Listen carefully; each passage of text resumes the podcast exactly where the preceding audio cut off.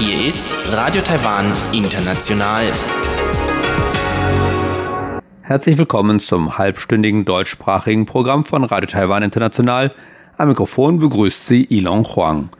Und das haben wir am Mittwoch, den 5. Mai 2021 für Sie im Programm. Zuerst die Nachrichten des Tages, anschließend vom Mosaik mit Uta Rindfleisch. Uta Rindfleisch berichtet heute über die virtuellen Künstlertage im Nationalen Historischen Museum Taipei, bei denen unter anderem der Künstler Fu Chuan-Fu vorgestellt wird. Und zum Abschluss das Wirtschaftsmagazin mit mir Ilon Huang. Das französisch-taiwanische Joint Venture Air Liquid Far Eastern hat vor kurzem die weltweit größte Anlage zur Herstellung von ultra hochreinem kohlenstoffarmem Wasserstoff Warum ist Wasserstoff so wichtig für die Zukunft von Taiwans Halbleiterindustrie? Darum geht es heute im Wirtschaftsmagazin. Doch hören Sie zuerst die Nachrichten des heutigen Tages.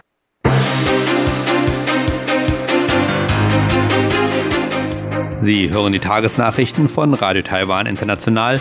Zunächst die Schlagzeilen.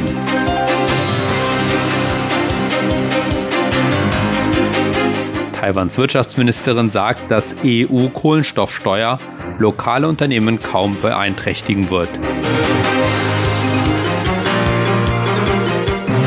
Taiwans Gesundheitsminister fordert Taiwans Aufnahme in die Weltgesundheitsversammlung.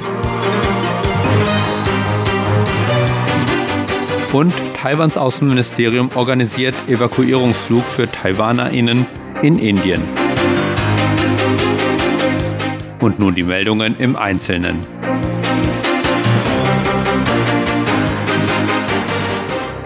Eine geplante EU-Kohlenstoffsteuer werde Taiwans Exporte wahrscheinlich kaum beeinträchtigen.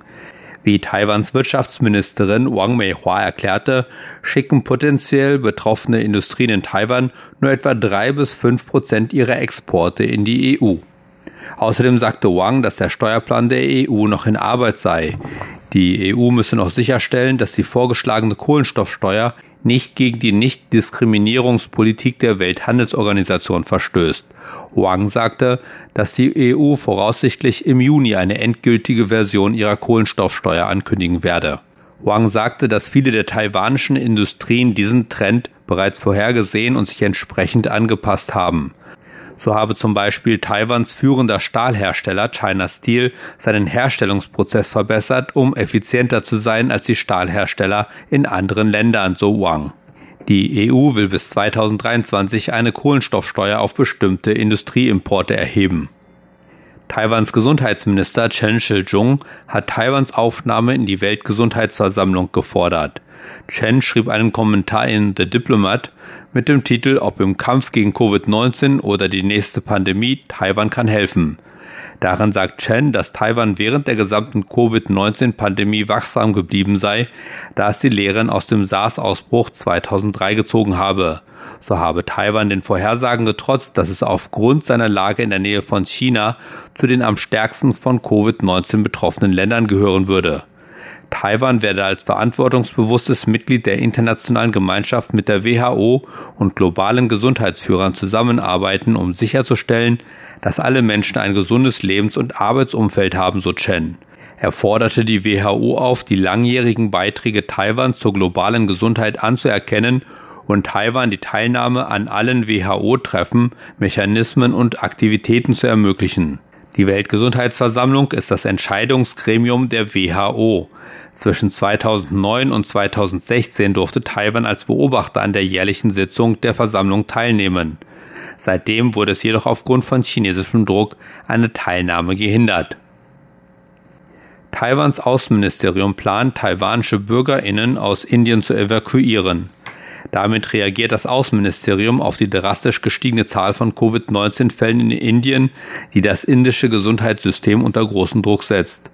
Am heutigen Mittwoch erklärte der stellvertretende Außenminister Tian Zhongguang im Parlament, dass das Außenministerium mit Reiseagenturen an der Organisation eines Evakuierungsfluges arbeite.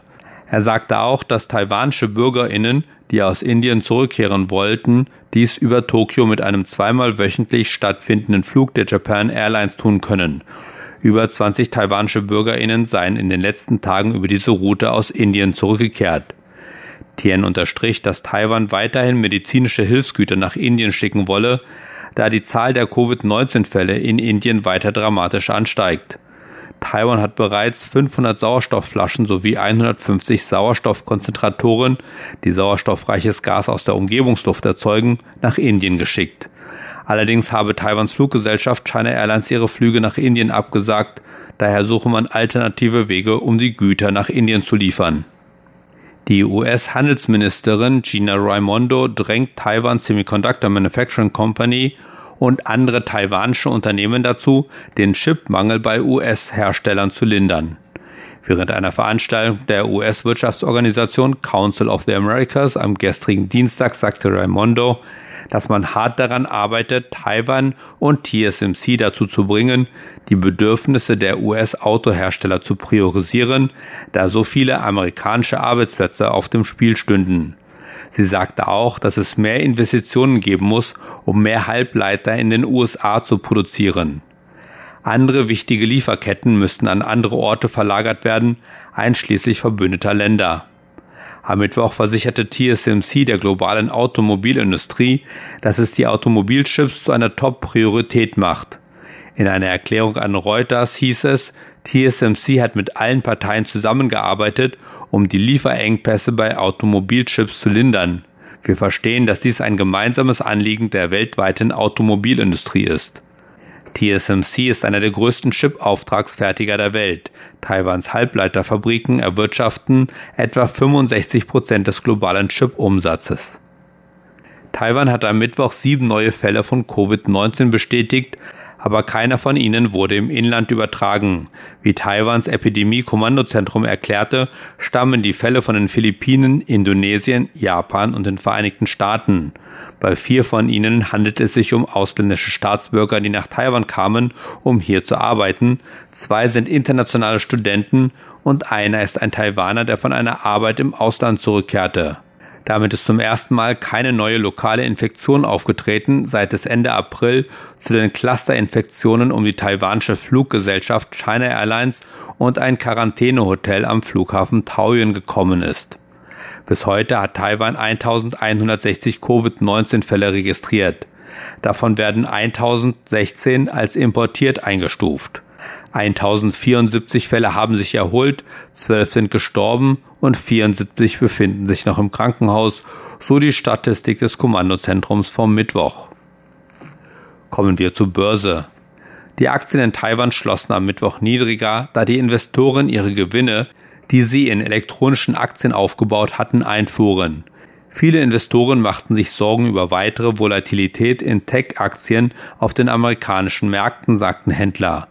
Der Halbleitersektor stand unter starkem Abwärtsdruck und zog den gesamten Tech-Sektor nach unten, während die Aktien der Old Economy oder klassischen Industrien weitgehend eine Erholung gegenüber dem Vortag erlebten. So schloss der TAIX mit 90,34 Punkten oder 0,53 Prozent im Minus. Und damit schlag der Abschlusskurs bei 16.843,44 Punkten. Das Handelsvolumen an diesem Mittwoch betrug 455,13 Milliarden Taiwan-Dollar umgerechnet gut 14 Milliarden Euro.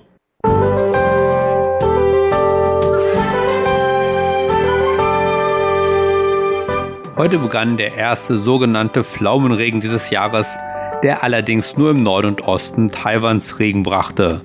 Dazu kam es an der Ostküste zu gelegentlichen Gewittern und für den Norden sprach Taiwans Wetteramt eine Regenwarnung aus.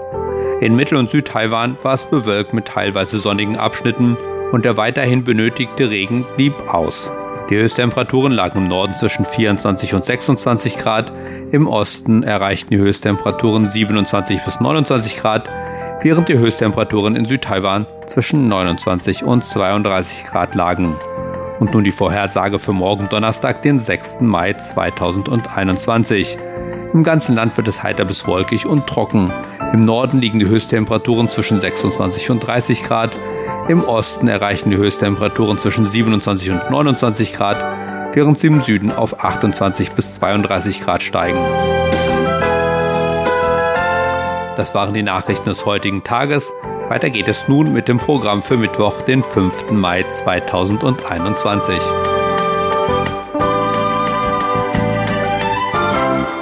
Und weiter geht es nun mit dem Mosaik und Uta Rindfleisch, die heute über die virtuellen Künstlertage im Nationalen Historischen Museum Taipei berichtet.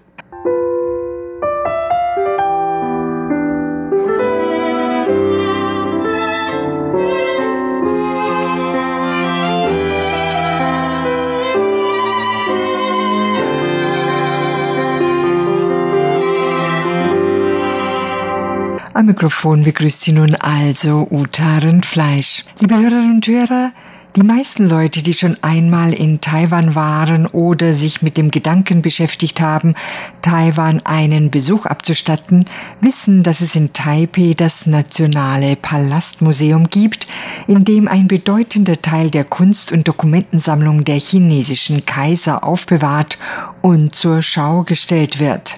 Weniger bekannt ist das sehr viel kleinere Nationale Historische Museum, das am Rande des Botanischen Gartens in Taipei steht, nicht allzu weit von der Chiang Kai-shek Gedächtnishalle entfernt.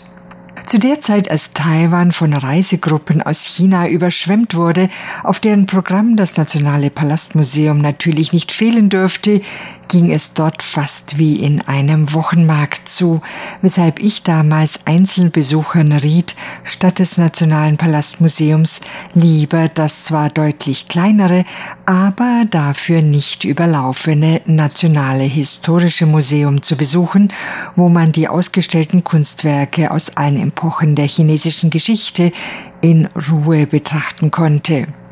Dieses Museum wurde 1955 unter dem Namen Nationales Museum für historische Artefakte und Kunst in einem zweistöckigen Gebäude japanischen Stils untergebracht, das die Japaner während der Kolonisationszeit für die Ausstellung neuartiger Produkte genutzt hatten. 1957 wurde es dann in Nationales Historisches Museum umbenannt und bis 1971 wurde das ursprüngliche Holzgebäude zu einem fünfstöckigen Betongebäude im chinesischen Palaststil umgebaut und erweitert. Zu Beginn besaß dieses erste von der Nationalregierung auf Taiwan gegründete Museum gar keine Sammlung, weshalb es als leeres Museum bezeichnet wurde. 1956 erhielt es jedoch von der Regierung antike Artefakte, die Japan nach dem Krieg an China zurückgegeben hatte, sowie einen Teil der Sammlung des Henan Museums, der wie die Sammlung des Nationalen Palastmuseums 1949 mit den Truppen Chiang Kai-sheks nach Taiwan gekommen war, darunter Bronzen, die in der Provinz Henan ausgegraben worden waren, eine Keramiksammlung von Werken aus einem Zeitraum vor der Qin-Dynastie, das ist also 221 vor unserer Zeitrechnung, bis zur Tang-Dynastie 618 bis 907 und andere Schätze. Im Lauf der Zeit übergab nicht nur die Regierung dem Museum weitere Sammelstücke, auch Privatleute und Künstler überließen ihm Antiquitäten und Kunstwerke als Spenden. Daneben erwarb das Museum auch Ergänzungen zur vorhandenen Sammlung. Inzwischen besitzt es über 50.000 Sammelstücke, darunter die erwähnten Bronzen, Keramik und Porzellan, Jade, chinesische Malerei und Kalligraphie sowie westliche Malerei chinesischer Künstler. Da nun unter der Straße vor diesem Museum eine neue MRT-Linie, also U-Bahn-Linie, erbaut wird, nutzt das Historische Museum die Gelegenheit, eine gründliche Renovierung des Baus vorzunehmen. So werden die Dachziegel neu ersetzt, die Farbe der Außenwände wird zunächst abgenommen und dann neu aufgetragen und im Inneren sollen die Ausstellungsräume neu gestaltet werden, um den Besuchern eine noch bessere Museumserfahrung zu ermöglichen. Es ist seit Juli 2018 geschlossen und soll im Dezember 2023 wieder eröffnet werden. Die Angestellten sind in ein provisorisches Büro umgezogen und die Sammlung wurde in sicheren Lagerräumen anderer Museen untergebracht. Das heißt jedoch nicht, dass es von der Sammlung des Museums gar nichts zu sehen gäbe. Einerseits werden Wanderausstellungen und Leihausstellungen organisiert, andererseits wird das Internet genutzt, um der Bevölkerung Teile der Sammlung näher zu bringen. Eines der Projekte nennt sich Artist Day. Hierzu hat das Historische Museum 13 Künstler ausgewählt, die einerseits bedeutende Verdienste für die Kunst in Taiwan haben, andererseits viele ihrer Werke dem Historischen Museum überlassen haben. Von jedem dieser Künstler besitzt das Museum jeweils mehr als 100 Werke.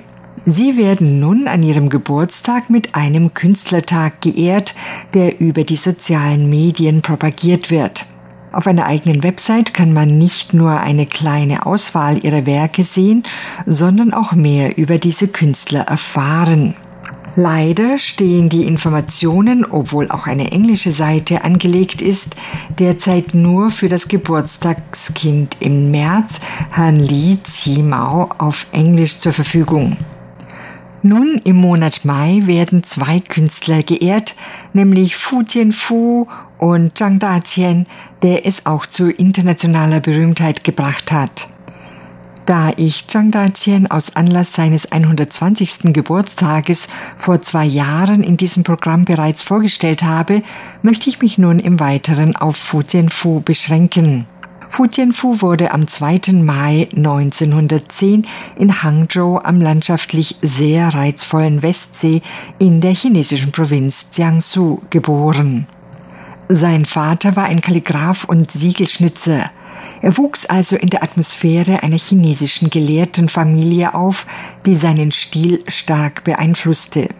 Zwischen 1926 und 1932 war er Mitglied einer Gesellschaft für Malerei und Kalligraphie, wo er vor allem das Malen von Landschaftsbildern übte, indem er alte Bilder kopierte, aber auch Szenen des Westsees malte. 1934 freundete er sich in Nanjing mit der Idee des berühmten Malers Xu Beihong an, dass die chinesische Malerei durch die westliche abgerundet werden könne, wodurch er einen freieren Malstil entwickelte. Nach Beginn des antijapanischen Krieges 1937 folgte er der Kuomintang-Armee nach Hubei, Hunan, Guangxi und schließlich Chongqing in Sichuan.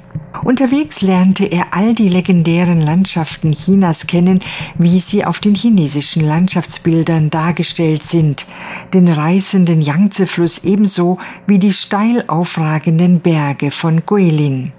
In Chongqing lernte er bei Professor Chen Zhifo, der ihn besonders in den Techniken der Farbgebung unterrichtete. Im Frühjahr 1949 flüchtete er mit der Kuomintang-Armee nach Taiwan, wobei ihn ein Schiff von Shanghai nach Kaohsiung brachte.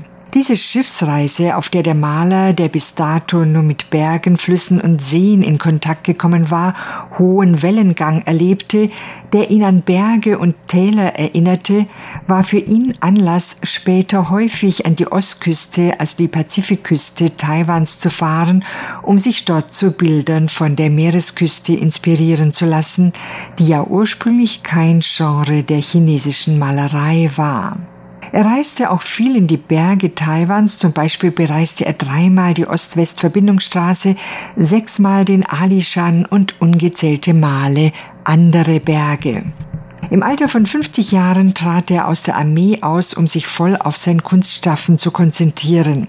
Er unterrichtete aber dann noch neun Jahre lang an der Fuxingang Militärhochschule und an der Nationalen Kunstakademie, bevor er im Alter von 62 Jahren in den Ruhestand trat. In dieser Zeit beeinflusste er zwei Generationen von Künstlern der chinesischen Malerei. Berühmt geworden ist er vor allem für seine Kalligraphien und seine Landschaftsmalereien. Nicht nur das Nationale Historische Museum verfügt über eine große Sammlung seiner Werke, auch das Nationale Palastmuseum, das Nationale Museum der Feinen Künste und das Museum der Taiwan Kunsthochschule, die aus der ehemaligen Kunstakademie hervorgegangen ist, nennen jeweils mehrere seiner Werke ihr eigen. Der preisgekrönte Künstler ist als der Künstler anerkannt, der Taiwans Landschaft am besten mit den Techniken der chinesischen Malerei darstellen konnte. Wer sich für den Künstler interessiert, der kann nicht nur auf die Artists Day Seite der Website des Nationalen Historischen Museums gehen, sondern es gibt auch eine eigene Website für den Künstler mit englischen Informationen und Beschriftungen seiner Werke, die Sie auf unserer Website finden können. Das war Uta Rindfleisch mit vom Mosaik. Und weiter geht es nun mit dem Wirtschaftsmagazin. Heute über die neue Anlage zur Herstellung von kohlenstoffarmem Wasserstoff des taiwanisch-französischen Joint Ventures Air Liquid Far Eastern in Tainan.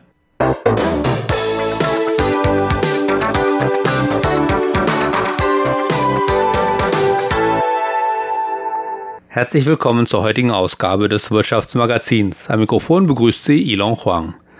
Air Liquid Far Eastern hat vor kurzem die weltweit größte Anlage zur Herstellung von ultra hochreinem kohlenstoffarmen Wasserstoff im südtaiwanischen Tainan in Betrieb genommen, in der Wasserstoff durch Wasserelektrolyse mit Hilfe erneuerbarer Energie gewonnen wird.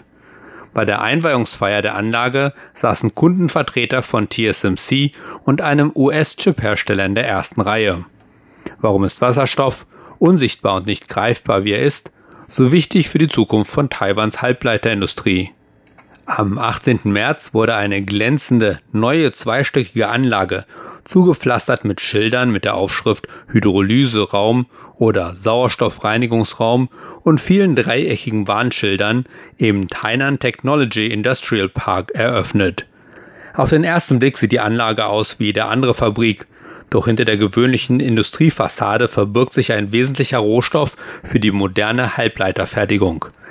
Es handelt sich um die jüngst in Betrieb genommene Anlage für ultrahochreinen Wasserstoff des Unternehmens Air Liquid Far Eastern. Dieser Wasserstoff wird durch Elektrolyse von hochreinem Wasser mit Hilfe erneuerbarer Energien erzeugt. Doch ehe es weitergeht mit der Frage, warum Wasserstoff so wichtig für die Zukunft von Taiwans Halbleiterindustrie ist, eine kurze Vorstellung von Air Liquid Far Eastern. Es handelt sich hierbei um ein Joint Venture zwischen der Air Liquid Group aus Frankreich, dem weltweit zweitgrößten Hersteller von Industriegasen, und der Far Eastern New Century Group aus Taiwan. Die Air Liquid Group wurde 1902 gegründet und setzt seit mehr als einem Jahrhundert Luft in der industriellen Entwicklung ein. Inzwischen ist die Air Liquid Group heute ein weltweit führender Anbieter von Industrie- und medizinischen Gasen, der in 80 Ländern der Welt tätig ist.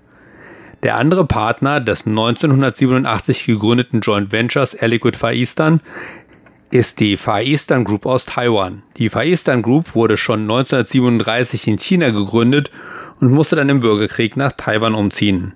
Inzwischen erstreckt sich die Gruppe über zehn wichtige Branchen, zum Beispiel Petrochemie und Energie oder Polyester und synthetische Fasern und umfasst dazu neun börsennotierte Unternehmen. Das von den beiden Unternehmen gegründete Joint Venture beschäftigt derzeit rund 580 Mitarbeiter in Taiwan und verfügt über mehr als 40 Produktions- und Servicestandorte auf der ganzen Insel sowie in den großen Wissenschaftsparks Taiwans. Durch die Übernahme innovativer Produkte, Technologien und Dienstleistungen von Muttergesellschaften hat Air Liquid Far Eastern nach und nach die Vielfalt der Gasversorgung und Dienstleistungen für die taiwanische Elektronikindustrie die allgemeine Industrie, die medizinische Industrie sowie die häusliche Pflege erweitert und sich damit eine wichtige Position auf dem taiwanischen Gasmarkt gesichert. Als Joint Venture zwischen der Air Liquid Group, dem weltweit zweitgrößten Hersteller von Industriegasen, und der Far Eastern New Century Group ist Air Liquid Far Eastern das größte von französischen Unternehmen investierte Produktionsunternehmen in Taiwan. Doch zurück zur Frage, warum ist Wasserstoff wichtig? Dieser Absatz in der Pressemitteilung zur Einweihung der Anlage sagt vielleicht alles. Die Anlage wird dazu beitragen, die aufkommende Nachfrage nach ultra-hochreinem Wasserstoff für Anwendungen in der Extrem-Ultraviolett-Lithografie zu befriedigen und die Umwelt- und Klimaziele von Taiwans großen Halbleiterunternehmen mit einem umweltfreundlichen Wasserstoffproduktionsprozess voranzutreiben. Welche großen Halbleiterunternehmen? Wer die Diskussionen um die Halbleiterknappheit verfolgt hat, kann sich sicherlich schon denken, um welche Unternehmen es sich handelt. Bei der Zeremonie füllten Vertreter von TSMC und eines US-Chip-Herstellers eine ganze Sitzreihe, was wohl für sich selbst spricht. In den Pressemitteilungen scheint der Name des US-Chip-Herstellers nicht erwähnt zu werden, doch man kann sich sicherlich denken, wer gemeint ist. Aber warum genau wird Wasserstoff für extrem ultraviolett Anwendungen benötigt? Und warum muss er ultra rein sein? Einfach ausgedrückt, EUV-Licht wird erzeugt, indem Zinntröpfchen mit Laserstrahlen 50.000 Mal pro Sekunde beschossen werden. Während des Prozesses wird das Zinn verdampft und lagert sich leicht auf dem EUV-Reflektor ab, was zu Schleierbildung führt und die Ergebnisse beeinträchtigt. Wasserstoff wird in die EUV-Kammern injiziert und reagiert mit dem Zinn zu gasförmigen Zinnhydriden, bevor er wieder abgezogen wird. Brancheninsider schätzen, dass die Produktion der Anlage von Air Liquid Far Eastern nur einen Teil des Wasserstoffbedarfs von TSMC decken kann. In der Erwartung, dass die Nachfrage in Zukunft weiter steigen wird, hat auch das taiwanische Unternehmen Linde Lianhua ein Grundstück im Tree Valley Park des Southern Taiwan Science Park erworben, mit dem Plan, zwei erdgasbasierte Wasserstoffproduktionseinheiten zu errichten. Air Liquid Far Eastern verfolgt für die grüne Wasserstoffanlage jedoch einen anderen Ansatz. Der dort produzierte ultra-hochreine Wasserstoff wird durch Elektrolyse von hochreinem Wasser unter Verwendung von erneuerbarem Strom, der von Taipower bezogen wird, gewonnen, wobei der Prozess keine CO2-Emissionen verursacht. Der Präsident von Air Liquid Far Eastern, Olivier Blochier, sagte bei der Eröffnungsfeier, dass eine mit erneuerbarer Energie betriebene Wasserstoff-Elektrolyseanlage im Vergleich zum erdgasbasierten Verfahren 8000 Tonnen Kohlenstoffemissionen pro Jahr einsparen würde. Nach Abschluss des Baus der geplanten fünf grünen Wasserstoffanlagen des Unternehmens wird der erzielte Kohlenstoffreduzierungseffekt der Pflanzung von einer Million Bäumen entsprechen. Darüber hinaus hat sich Air Liquid verpflichtet, in drei Jahren in den Betrieben des Konzerns weltweit Wasserstoff ausschließlich aus erneuerbaren Energien zu erzeugen, betonte Blachier. Air Liquid Far Eastern geht davon aus, dass der Prozess zur Sicherung von Strom aus erneuerbaren Energien für die Elektrolyseanlage in Tainan abgeschlossen sein wird. Der dann erzeugte Wasserstoff wird kohlenstofffreier, grüner Wasserstoff sein, im Gegensatz zu dem auf fossilen Brennstoffen basierenden Wasserstoff, zum Beispiel der blaue Wasserstoff, der aus Erdgas gewonnen wird, oder der graue Wasserstoff, der aus Kohle gewonnen wird. Warum ist das wichtig? Weil Emissionsreduzierung oder Nullemission ein Thema geworden ist, das die Politik und die globale Technologielieferkette nach dem Inkrafttreten des Pariser Abkommens oft noch ignoriert, aber nicht nur ignoriert werden sollte. Apple hat sich zum Beispiel verpflichtet, seine Lieferkette bis 2030 zu 100% kohlenstoffneutral zu gestalten, was bedeutet, dass jedes Apple-Produkt, einschließlich aller iPhones und iPads, einen netto Null Kohlenstoff-Fußabdruck haben muss. Aus diesem Grund bemühen sich Apple-Zulieferer auf der ganzen Welt darum, die Emissionen in ihren Fertigungsprozessen und den Energieverbrauch so weit wie möglich zu reduzieren. Im Juli 2020 verfügte TSMC beispielsweise über 1,2 Gigawatt an erneuerbaren Energiekapazitäten, die im Rahmen von Stromabnahmeverträgen kontrahiert wurden, wodurch etwa 2,189 Millionen Tonnen Kohlenstoffemissionen pro Jahr vermieden wurden. Laut Air Liquid Far Eastern werden nach Abschluss des gesamten Wasserstoffanlagebauprojekts und der Versorgung aller Anlagen mit erneuerbarer Energie jährlich über 35.000 Tonnen Emissionen im Vergleich zu konventionellen Wasserstoffproduktionsverfahren reduziert. Neben der Halbleiterherstellung könnte der Auftritt eines weiteren Gastes bei der Zeremonie auf den Beginn eines neuen Trends für Wasserstoffanwendungen hinweisen. Die Energiewende ist für Taiwan heute ein Muss, sagte der Vorsitzende des taiwanischen Stromerzeugers Taipower Yang Wei-Fu in seiner Ansprache.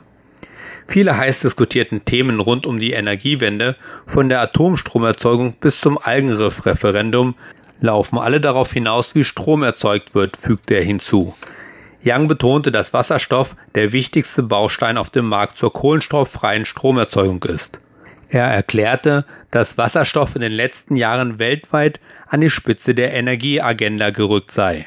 Japan, Korea, China, Deutschland, Australien und die skandinavischen Länder investierten allesamt enorm in die Forschung und Entwicklung von Wasserstoffanwendungen wie industrielle Fertigung, Energiespeicherung und neue Energiefahrzeuge und zementierten damit seinen zentralen Platz auf dem Weg zur Energiewende. Als staatliches Elektrizitätsunternehmen und Taiwans größter Kohlenstoffemittent muss Taipower neue Technologien erforschen, sagte er und drückte seine Hoffnung aus, dass Taiwan und Taipower bis 2050 eine Netto-Null-Emission erreichen.